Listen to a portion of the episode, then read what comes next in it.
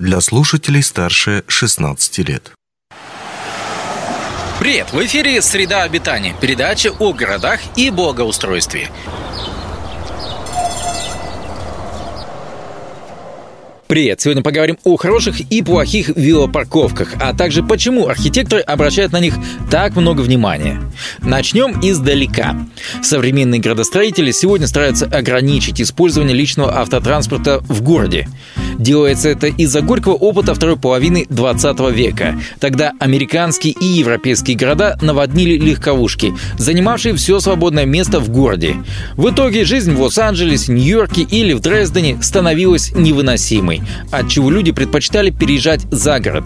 Вот только переселенцы все равно работали в городе и каждый день по утрам и вечерам стояли в гигантских пробках, усугубляя и без того кризисную ситуацию с транспортом. Последней каплей, поставившей крест на идее всего всеобщей автомобилизации города стали расчеты, показавшие чудовищную неэффективность личного автомобиля в условиях плотной застройки. В интернете без труда можно найти фотографию, демонстрирующую, как один средний автобус провозит столько же людей, сколько примерно сотня малолитражек. В итоге, с конца 20 века и начала 21 города по всему миру делают ставку на общественный транспорт. Метро, трамваи, троллейбусы, автобусы и велотранспорт. В противном же случае города получают огромные пробки. И вот, наконец, мы подобрались к главной теме нашей беседы – велопарковки. И тут все просто, извините за невольный каламбур, как велосипед. Велопарковки проектируют так, чтобы они были удобны и безопасны. Другими словами, если вы ставите свой велосипед на такую парковку, то вы уверены, что ваш велосипед не упадет и его никто не украдет что, с другой стороны, делает использование велотранспорта все более и более привлекательным.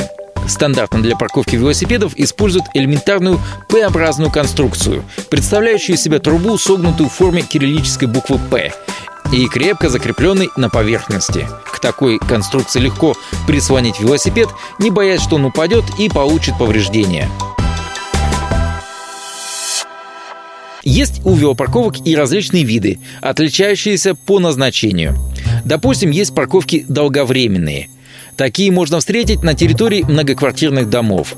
Внешне они похожи на подсобные помещения, закрытые прозрачными перегородками от дождя. Иногда такие парковки закрывают на замок, ключ от которого есть только у жильцов дома. Это дополнительная мера безопасности. Еще есть и перехватывающие велопарковки, но это уже тема для другой передачи. И да, нет ничего печальнее странных треугольных конструкций, которые кто-то предлагает использовать в качестве велопарковок. Быстро и аккуратно поставить велосипед на такую парковку не так уж легко. Плюс крепление за колесо ненадежно. Велосипед на такой парковке легко может упасть, повредить колесо, а это лишние заморочки с ремонтом, неудобства и ваши нервы. Сейчас архитекторы и конструкторы по всему миру называют такие парковки ошибочными. Ну а у нас, к сожалению, их все еще можно встретить.